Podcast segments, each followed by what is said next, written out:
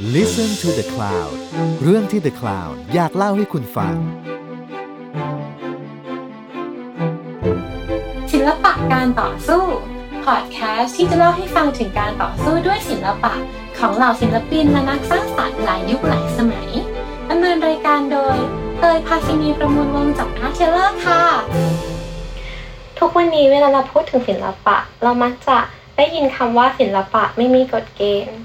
เราเห็นงานศิลปะแปลกใหม่มากมายเกิดขึ้นแบบแทบทุกวันเลย ศิลปินทดลองกับวิธีการ กับมุมมอง กับสื่อในการนำเสนอทำให้คำว่าไม่มีกฎเกณฑ์มันกลายเป็นภาพจำของศิลปะไปแล้วว่าศิลปะคือการทำอะไรก็ได้ แต่ถ้าเราลองมองย้อนกลับไปในประวัติศาสตร์ เราจะพบว่าแนวคิดของการไร้กฎเกณฑ์ทางศิลปะ เพิ่งเกิดขึ้นมาประมาณร้อยหรือว่าร้อยห้าสิบสองร้อยปีมานี้เองอะเกือบพันปีก่อนหน้านั้น คนเราไม่ได้มองศิลปะแบบที่เรามองในปัจจุบัน อาจฟังแล้วดูน่าประหลาดใจ แต่ว่าในยุคก่อนหน้า เรามองว่าศิลปะมีคำนิยามของความงามที่ชัดเจนกว่าตอนนี้มาก ๆ เลยแหละ แนวคิดนี้เปลี่ยนไปจาก movement ทางศิลปะที่ชื่อว่า impressionist movement หมายถึงการเกิดขึ้นของกลุ่มศิลปินกลุ่มหนึ่ง ที่เชื่อหรือทำงานในรูปแบบใกล้เคียงกัน และ movement ในครั้งนี้ที่เราจะพูดถึงคือ impressionist เนาะ impressionist คืออะไร impressionist จะเป็นกลุ่มศิลปินในยุคศตวรรษที่ 19 ที่มีคาแรคเตอร์ร่วมกันของเขา คือการใช้ฝีแปรงที่หยาบขึ้นกว่าแบบเดิม และการใช้สีที่สดใสขึ้น การใช้แสงที่เป็นธรรมชาติมากขึ้น รวมถึงเรื่องราวในภาพด้วยที่เขาจะ เปลี่ยนแปลงไปจากเดิมมากๆ คือการวาดเรื่องราวในชีวิตประจำวันมากกว่าเดิม และแนวคิดพวกนี้ต่างๆ ที่ impressionist ทำอะ เป็นสิ่งที่ขัดกับรูปแบบเดิมของศิลปะดั้งเดิมมากๆ เลยแหละ เพราะฉะนั้นมันนำมาสู่คำถามและเรื่องราวที่เราอยากจะมา discuss กันต่อในวันนี้ คือทำไมสมัยก่อนสมัยโบราณคนเราถึงมองว่าศิลปะมีกฎเกณฑ์ตายตัว มากกว่าทุกวันนี้ทำไมในปัจจุบันเราถึงมองว่าศิลปะเป็นสิ่งที่ไม่มีกฎเกณฑ์ไม่มีถูกผิด และ impressionist ที่เราเมนชั่นไปก่อนหน้านี้ทำให้วงการเปลี่ยนจากหน้ามือเป็นหนังมือแบบนั้นได้ยังไง ทุกวันนี้เวลาเราพูดถึงศิลปะ เรามักจะได้ยินวลีที่บอกว่าศิลปะไม่มีกฎเกณฑ์ เราจะเห็นงานศิลปะที่แปลกใหม่เกิดขึ้นมากมายเลย ทั้งงานศิลปะที่ทดลองกับวิธีการ มุมมองในการเล่าหรือกับสื่อในการนำเสนอเองก็ตามอะจนคำว่าไม่มีกฎเกณฑ์มันกลายเป็นคำจำกัดความ หรือเป็นภาพจำของศิลปะไปแล้ว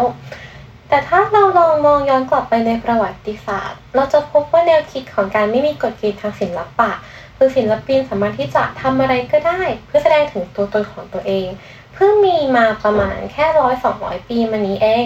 แต่ว่าก่อนหน้านั้นคนไม่ได้มองศิลปะ ที่เรามองอย่างปัจจุบันเลย เขาจะมองว่าศิลปะจะเป็นเรื่องของฝีมือมากกว่า และคำนิยามของคำว่าสวยหรือของฝีมือดีอะมันตายตัวและชัดเจนกว่าตอนนี้มาก ๆ แต่แนวคิดของความ fix ของคำจำกัดความตรงนั้นมันเปลี่ยนไป จากแนวคิดทางศิลปะ หรือที่เราจะเรียกว่า movement นะเนาะจาก movement movement หนึ่งที่ชื่อว่า impressionist impressionist คือกลุ่มศิลปินในยุคศตวรรษที่ 19 ที่เขาจะมีคาแรคเตอร์ร่วมกัน คือการใช้ฝีแปรงที่หยาบกว่าแบบปกติกว่าแบบเดิมที่เคยเป็นมา การใช้สีที่สดใสขึ้นกว่าเดิม และการใช้แสงที่มีความเป็นธรรมชาติมากกว่าการเหมือนการจัดไฟในสตูดิโอแบบของเดิมอะเนาะรวมถึงเรื่องราวในภาพเองก็จะเปลี่ยนไปมาก ๆ เลย คือการที่ภาพวาดอะจะเป็นภาพเกี่ยวกับชีวิตในประจำวันทั่ว ๆ ไปของเรามากกว่าเดิมมาก ๆ เราจะเห็นเลยว่าแนวคิดของ impressionist จะเป็นแนวคิดที่ขัดกับหลักการแบบเดิมของการมองงานศิลปะที่ดีในยุคนั้นมาก ๆ เลยแหละ แต่ impressionist เองก็เป็น movement ที่คงอยู่และเบิกบานและต่อยอดต่อมาได้ในอนาคต เพราะฉะนั้นคำถามที่เราอยากจะ raise ที่เราจะตั้งขึ้นมาในวันนี้และชวนคุยกันต่อ คือคำถามที่ว่าทำไมก่อนหน้ายุค impressionist เราถึงมองว่าศิลปะมีกฎเกณฑ์มีคำจำกัดความมีความถูกต้อง และทำไมตอนนี้เราถึงรู้สึกว่าศิลปะไม่มีกฎเกณฑ์และ impressionist เองเปลี่ยนแปลงวงการจากหน้ามือเป็นหลังมือแบบนั้นได้ยังไงบ้าง ถ้ถ้าถามว่ามันมีไหมช่วงที่ศิลปะ มีคำจำกัดความมีการให้คะแนน มันมีเหมือนที่เราเล่าไปแหละว่ามันมีแน่นอน มันก่อนหน้ายุค ศตวรรษที่ 19 การมีอยู่ของศิลปะ มันเป็นเรื่องของฝีมือ มันเป็นเรื่องของการฝึกฝนมากกว่าเป็นเรื่องของความคิดสร้างสรรค์ ถ้าเกิดว่าเราลองอ่านหนังสือที่พูดถึงงานศิลปะของยุคเรเนซองส์เองก็ตามมันเนาะเรเนซองส์คือยุคประมาณยุคดาวินชีหรือว่ามิกลอันเจโลเราจะเห็นว่าหลาย ๆ ครั้งเขาจะใช้คำเรียกศิลปินว่า craftsman ที่แปลว่าช่างฝีมือ และเขาจะใช้เรียกพื้นคำเรียกพื้นที่ทำงานของศิลปินว่า workshop คือปัจจุบันเราจะชินกับคำว่า studio ที่เราจะนึกถึงพื้นที่โล่งหรือพื้นที่สร้างสรรค์มากกว่า แต่พอพูดถึงว่า workshop ปุ๊บในหัวเราอะเราจะ pop up ของการเป็นงานช่างมากกว่า และ craftsman เองก็แปลว่าช่างฝีมือถูกไหมมันเลยเหมือนกับว่าสองคำนี้ทำให้เราเห็นแนวคิด ในยุคนั้นเลยแหละที่เขามองศิลปินจะเป็นงานเรื่องของการทำงานฝีมือ มากกว่าเรื่องของการแสดงถึงตัวตนออกมา เพราะฉะนั้นการที่ศิลปินหรือศิลปะมันเป็นเรื่องของฝีมืออะมันเลยเกิดการมันเลยมีการเกิดขึ้นมาของสมาคมที่ใช้ควบคุมการค้าการจ้างงาน ไปจนถึงจัดระดับฝีมือในการที่จะรับงานได้ของศิลปินเองก็ตาม ซึ่ง ระบบแบบนี้ที่เกิดขึ้นมา เรียกว่ากิลกิลจริงๆ เป็นระบบที่ไม่ได้มีแค่สำหรับศิลปะนะ มีสำหรับทุกๆอย่างเลย เพราะว่ามันเป็นระบบที่เก่าแก่มาก มีมาตั้งแต่สมัยยุคกลาง เขาบอกว่ามันเป็นระบบที่เป็นต้นทางของรัฐบาลด้วยซ้ำคือตอนนั้นก็จะมีกิลผู้ทอผ้า guild wine dealer guild เครื่องทอง กิลปลูกน้ำเอ่อกิลปลูกมะกอก คือมีเยอะมากทุกอาชีพ ที่ต้องการการค้าขาย ก็จะมีกิลนี่แหละเป็นคนกลางหรือเป็นการควบคุมการค้าต่างๆ ในระบบต่างๆ พวกนี้ การเกิดขึ้นของกิลศิลปะ มันทำให้เกิดการจัดลำดับชั้นขึ้นมา และเกิดการประเมินคุณค่าประเมินฝีมือขึ้นมาด้วย เราจะเห็นว่าในกิลอะของศิลปะจะแบ่งออกมาเป็นสามระดับหนึ่งคือ apprentice apprentice คือเด็กฝึก เด็กฝึกคือการที่ เด็กๆก็จะไปอยู่ตามเวิร์กช็อปของศิลปินเก่งๆ เราจะเรียกศิลปินเก่งๆว่า master ซึ่งเราจะพูดถึงในอนาคตต่อไป ไปอยู่กับเวิร์กช็อปศิลปิน แล้วก็จะฝึกงานทำงานให้แล้วก็แบบครูพักลักจำอะไรอย่างนี้แล้วก็ฝึกฝึกฝึกไป จนมีฝีมือระดับหนึ่งก็จะได้ขึ้นมาเป็น journeyman journeyman จะ เป็นเหมือนกับฟรีแลนซ์และสามารถที่จะไปรับงานของเวิร์กช็อปของ master คนอื่นได้ด้วย และ 3 คือ master master คือคนศิลปินที่เก่งพอที่จะมีเวิร์กช็อปของตัวเองด้วย แล้วก็รับงานจากราชสำนักได้ รับงานจากศาสนจักรแล้วก็มี apprentice มี journeyman ของตัวเองที่สามารถที่จะจ้างเข้ามาใช้ได้ เพราะฉะนั้นเราจะเห็นเลยว่าการที่ศิลปินคนหนึ่งอะจะสามารถที่จะไต่ขึ้นมา จากระดับล่างจนถึงสูงขึ้นมาสูงขึ้นมาได้อะส่วนที่ใช้ประเมินคือระบบกิลถูกไหมและกิลเองก็ประเมินจากฝีมือ แสดงว่าฝีมือตรงนี้มันก็จะเป็นมาตรฐานกันนะว่าเราต้องทำได้ถึงประมาณนี้นะ แล้วเราก็จะได้เลื่อนขั้นแล้วก็จะมีงานต่อมา แล้วก็จะมีพื้นที่ในสังคมมากขึ้น มีโอกาสได้ทำงานต่างๆมากขึ้น เรื่องการมีมาตรฐานในสังคม การ ประเมินฝีมือมันเลยเป็นเรื่องที่เกิดขึ้นในตอนนั้นด้วย และแนวคิดตรงเนี้ยมันยังคงอยู่ในวงการศิลปะของโลกต่อมาอีกเรื่อย ๆ เลย ถึงแม้ว่าต่อมาระบบกิลมันจะหายไปแล้ว แต่รูปแบบความงามที่ถูกกำหนดเอาไว้แบบนั้นน่ะ คือเรื่องของความสมจริง เรื่องของฝีมือในการฝึกฝน แล้วก็ความละเอียดละออของภาพ ความ สวยความการใช้แสงการจัดองค์ประกอบของภาพพวกนี้มันจะยังคงเป็นมาตรฐานหลักของการมองงานศิลปะอยู่ต่อมา เรื่อยๆ ถึงแม้ว่าระบบเดิมมันจะหายไปแล้ว การคัดศิลปินเข้าไปในราชสำนัก หรือการอุปถัมภ์ศิลปินของคนร่ำคนรวยอะ่ะก็ยังเป็นการดูตามมาตรฐานเหล่านั้นอยู่ เพราะฉะนั้นเราเลยเห็นเลยว่า แม้ว่าเนื้อหาของภาพอาจจะมีการเปลี่ยนแปลงไปอย่างเช่นวาด portrait วาดภาพ portrait คือเหมือนภาพวาดคนเนาะภาพวาด portrait ของอขุนนาง หรือว่าวาดเรื่องราวเกี่ยวกับศาสนา หรือว่าวาดเกี่ยวกับนิยายปรำปราภาพแบบวีนัสหรืออพอลโลคิวปิดต่างๆ เนื้อหาอาจจะเปลี่ยนแปลงไปแหละ หรืออาจจะมีเทคนิคบางอย่างที่เปลี่ยนแปลงไป อย่างเช่นหลังจากยุคเรเนซองส์อะค่ะ มันจะเกิดการแยกออกมาเป็นสองสายหลักๆ สายหนึ่งคือการที่เราศิลปินเองอะวาดภาพโดยใช้แสงเงาในการเล่าเรื่องมากขึ้น และสายนี้ต่อมาจะถูกพัฒนาต่อมากลายเป็นสายที่เรียกว่าบาโรกอีกสายหนึ่งคือการที่ใช้ท่าทางหรือสีหน้าในการเล่าเรื่องมากขึ้น อันนี้จะเรียกว่าแมนเนอร์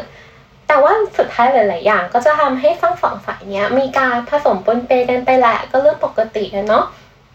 แต่ยังไงก็ตามถึงแม้ว่าจะเป็นแบบไหนอะสิ่งที่สำคัญก็ยังเป็นความสมจริง และความสวยงามขององค์ประกอบในภาพอยู่ และสุดท้ายมันก็คือ อย่างนั้นแหละคือศิลปะเองก็จะมีความสวยงามแบบที่มีคำจำกัดความตายตัว การที่มาตรฐานนี้มันคงอยู่มาเรื่อย ๆอะ มันมาชัดเจนมากๆ แล้วมันก็มามีความ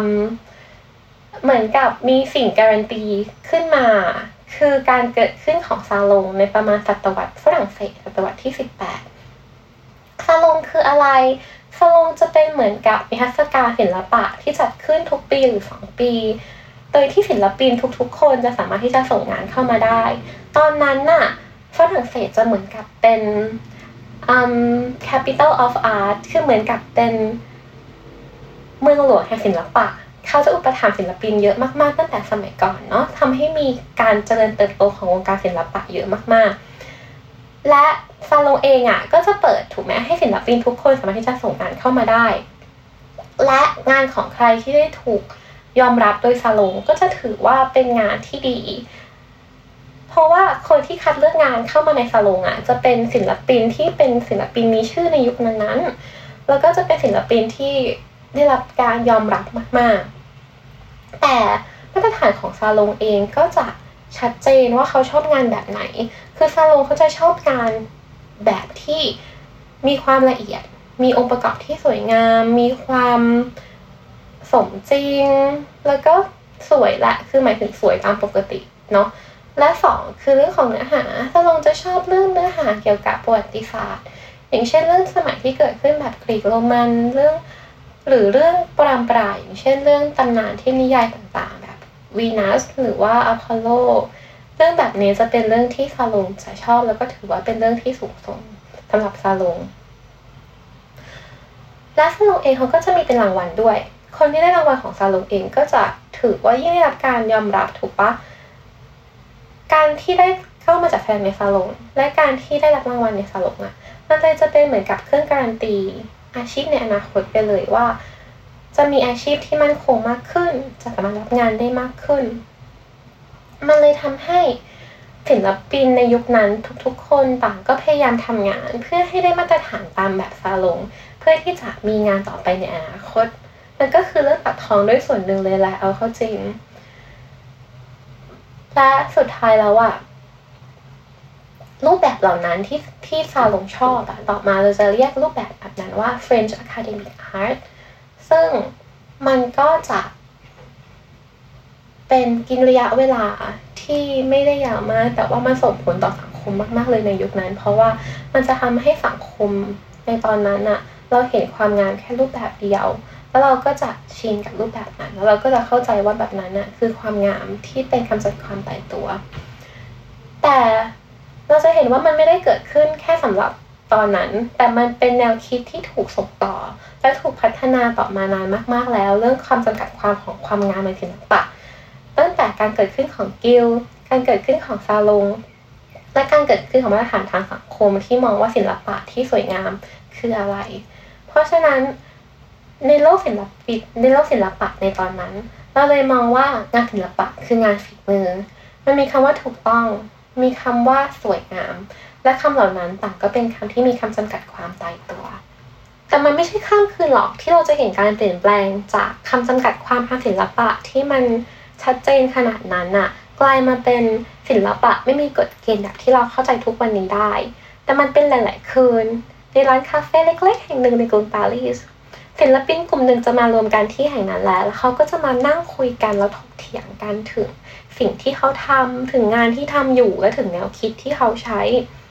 ซึ่งศิลปินกลุ่มนี้ต่อมาจะเป็นศิลปินกลุ่มที่เราจะเรียกว่า impressionist แบบที่เราเมนชั่นไปตอนต้นเลย ชื่อของพวกเขาส่วนหนึ่งคือ Camille Pissarro Camille Pissarro เขาจะชอบวาดเหมือนกับวาดจาก bird eye view อะคือวาดจากที่สูงเหมือนมองลงมาจากที่สูงตาโนกกันเนาะหรือเหมือนกับว่า มองจากระเบียงบ้านชั้นสองประมาณนั้นดีกว่าประมาณมองจากระเบียงบ้านชั้นสองแล้วก็จะเห็นปารีสเป็นเมือง เป็นรถ เป็นคนเดินถนนอะไรอย่างนี้ หรือเอ็ดการ์เดอกาเดอกาจะชอบวาดเกี่ยวกับนักบัลเลต์เขาก็จะแบบไปตามโรงเรียนสอนบัลเลต์แล้วก็จะเป็นเด็กๆ ผู้หญิงที่เล่นบัลเลต์เขาก็จะสเก็ตแล้วกลับมาวาดต่ออะไรอย่างนี้ หรือโคลดโมเน่โคลดโมเน่เขาก็จะวาดที่แบบ ดังๆ คือพวกภาพ water lily ภาพวาดสวนของเขาอะเนาะแต่ว่าจริงๆ แล้วเขาก็จะวาดทิวทัศน์ในกรุงปารีสด้วยในช่วงแรก ๆ ที่เขายังไม่ได้ย้ายไปอยู่บ้านของเขาที่ต่างจังหวัดของฝรั่งเศสศิลปินแก๊งพวกนี้แหละ เขาก็จะมารวมกันแล้วเขาก็จะคุยกัน เพราะจุดร่วมของเขาอะอย่างหนึ่งเลยที่แข็งแรงมากๆ แล้วเขามาคุยกันได้คือ เขาไม่เชื่อใน taste ของซาลง เขาไม่เชื่อว่าทำไมเราจะต้องวาดรูปด้วยเทคนิคแบบเดิมแบบเดียวแบบที่ซาลงบอกว่ามันเป็นวิธีที่ดีคือการวาดให้ละเอียด วาดให้ผิวสวยแบบกระเบื้อง วาดให้ทุกอย่าง เก็บรายละเอียดเนียบทุกอย่าง หรือทำไมเนื้อหาที่ว่าจะต้องเป็นแค่เรื่องในประวัติศาสตร์ทำไมเราไม่เล่าเรื่องของชีวิตประจำวัน เหมือนที่เล่าไปตอนก่อนหน้านี้ที่แบบแนะนำศิลปินเลย ทุก ๆ คนอะเขาจะวาดชีวิตประจำวันกันหมดเลยอะ ทั้งวาดแบบปารีสชีวิตประจำวันภาพเด็กวาดบัลเล่หรือว่าทิวทัศน์ในกรุงปารีสเองก็ตาม เพราะว่าเขารู้สึกว่าจริง ๆ มันก็สวยเหมือนกันแม้กับการที่เราแบบออกไปเดินเล่นในกรุงปารีสหรือออกไปเดินเล่นแถวบ้านอย่างเงี้ยเราก็รู้สึกว่าเออทำไมเราไม่เก็บสิ่งนี้ไว้ในภาพวาดบ้างแทนที่จะวาดสิ่งที่มันผ่านไปแล้ว เพราะฉะนั้นพวกเขาก็เลยจะทำงานแนวพวกนี้แหละ ที่มันเป็นแนวใหม่มากๆในยุคนั้นนะเนาะ วิธีการของพวกเขาคือเขาจะขนเอาขาตั้งเฟรม แล้วในตอนนั้นมันเกิดการมีการเกิดขึ้นแล้วของขาตั้งเฟรมที่พับได้ เขาก็จะขนพวกนี้แหละ แล้วก็ขนเฟรม แล้วก็ไปนั่งวาดในพื้นที่ตรงนั้นเลย เพื่อที่จะเก็บโมเมนต์ในช่วงเวลานั้นๆเอาไว้ หรือบางคนอาจจะมีการสเก็ตก่อน ก็ก็อาจจะแล้วแต่ แต่ที่ชัดเจนมากๆที่กลุ่มนี้เขาจะเชื่อคือการเชื่อในการเก็บแสงที่เป็นธรรมชาติ ในตอนนั้นอะเพราะว่าถ้าเกิดเราดูภาพวาดก่อนหน้ามันจะเหมือนกับจัดแสงภายในสตูดิโอที่จะมีแสงชัดเจนมากๆกันเนาะแบบนี่คือต้นกำเนิดแสงนี่คือต้องเป็นจุดมืดนี่คืออะไรอย่างเงี้ยแต่ว่าในภาพเอก impressionist จะเหมือนกับเขาวาดในพื้นที่เปิดโล่งแหละวาดในพื้นที่สาธารณะวาดในพื้นที่ที่มีแสงธรรมชาติ เพราะฉะนั้นภาพของเขามันจะเลยเป็นแสงธรรมชาติที่ สีมันจะสดใสขึ้น แล้วมันก็จะมีแสงหลาย ๆ สีมากขึ้นก็อิทธิพลที่ทำให้เขาคิดแบบนั้นกันนะให้เขารู้สึกว่าเราเราสามารถที่จะวาดชีวิตประจำวันก็ได้หนิเราสามารถจะเราสามารถที่จะใช้สีที่สดใสขึ้นก็ได้หนิมาจากสาเหตุใหญ่ๆสองแบบหนึ่งคือในยุคนั้นปารีสเริ่มที่จะเอา exhibition ของงานเอเชียเข้ามาจัดแสดงมากขึ้นแล้ว และส่วนจัดแสดงคืองาน Japanese Woodprint มันก็ถ้าเป็นภาษาไทยก็คงจะเรียกว่างานภาพพิมพ์ไม้แบบญี่ปุ่น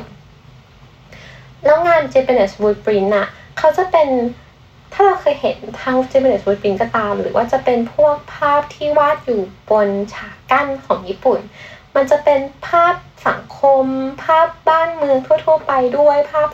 ร้านตลาดหรือว่าคนนั่งเกี่ยวคน เข็นของคนเข็นรถเข็น คนเดินเล่นในเมือง หรือว่าเป็นภาพดอกไม้ต้นไม้อะไรในเมืองพวกนั้นนะที่เป็นธรรมชาติ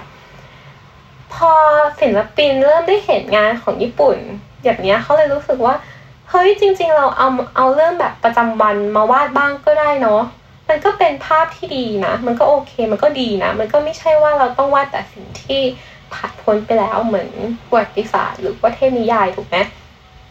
ส่วนที่สองคือการเกิดขึ้นของภาพถ่าย คืออย่างพวกเราอะเราจะชิน เพราะว่าเราอยู่กับโลกที่อยู่กับภาพถ่ายตั้งแต่เด็ก ๆ เลยเราแบบถูกถ่ายภาพด้วยแล้วเราก็จะถ่ายคนอื่นแล้วก็จะเห็นตัวเอง เห็นพ่อเห็นแม่เราเป็นภาพถ่ายเหมือนกัน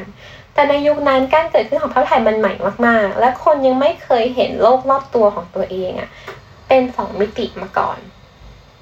การเกิดขึ้นของภาพถ่ายเลยทำให้เราเห็น โลกของรอบตัวเรากลายเป็นโลกสองมิติ แล้วมันเลยเปลี่ยนมุมมองที่เรามองสิ่งรอบๆตัวไปเลย มันทำให้เราเห็นว่า เราสามารถที่จะมองสิ่งรอบตัวด้วยมุมมองแบบใหม่ได้เราเลยจะเห็นบางครั้งอะการวาดรูปแบบ impressionist จะเหมือนกับเลนส์กล้องหรือว่าจะเหมือนตาคนก็ได้เนาะคือการที่หน้าภาพก็จะอาจจะมีรูปหัวคนมาบังด้วยก็ได้ หรืออาจจะมี เสามาบังนิดนึงอะไรอย่างนี้ก็ยังมีเลย เพราะฉะนั้นการเกิดการการเข้ามาของ Gemini w o o d p r i n t และการเกิดขึ้นของภาพถ่ายเลยเชฟมุมมองที่ทำให้ศิลปินอะเริ่มมองเห็นความเป็นไปได้ใหม่ ๆ ที่จะทำงานมากขึ้นและด้วยแนวคิดพวกนี้นี้เองแหละ ที่ทำให้ศิลปินกลุ่มนี้เริ่มวาดภาพเพื่อ snapshot ชีวิตประจำวันของตัวเอง และด้วยความแตกต่างที่ชัดเจนมาก ๆ แหละ ของงานศิลปะแบบ impressionist กับงานศิลปะแบบซาลงที่เราเล่าไปตอนก่อนอ้านี้มันต่างกันมากเลยเห็นปะการใช้เทคนิคในการวาดที่หยาบขึ้น เพราะว่าทำงานข้างนอกด้วยแล้วก็อยากจะเก็บช่วงนั้นด้วยก็จะฝีแปรงก็จะหยาบขึ้น ซึ่งแตกต่างจากงานแบบซาลงที่จะชอบงานที่ละเอียดมากๆ แล้วแบบงานเหนือใช้เวลาวาดหลายๆปีเลยก็ได้ หรือเนื้อหาก็จะต่างมากๆ อย่างแบบ การวาดชีวิตประจำวันกับการวาดเรื่องราวในอดีตอะไรอย่างนี้แน่นอนว่าภาพของพวกเขาไม่ได้รับการยอมรับโดยซาลงแน่ๆสิ่งที่พวกเขาทำจึงเป็นการลงเงินกัน และมาจัดเอ็กซิบิชันของตัวเองนะโดยที่เขาก็จะแบบช่วยกันจัดแล้วก็งานจัดแสดงอะแหละ แล้วคนก็จะมาดู แต่กลายเป็นว่า แน่นอนเลยสิ่งที่แน่ ๆ ก็คือว่า มันเป็นคำมันเป็นช่วงเวลาที่คนยังไม่ได้เข้าใจงานแบบ impressionist ขนาดนั้นน่ะ คนก็เลยรู้สึกว่า มันเป็นงานแบบที่วาดไม่เสร็จไม่สวยอะไรก็ไม่รู้ ถึงขั้นว่านักวิจารณ์พูดเลยว่างานแบบเนี้ยคืองาน impression ที่แปลว่าภาพสเก็ต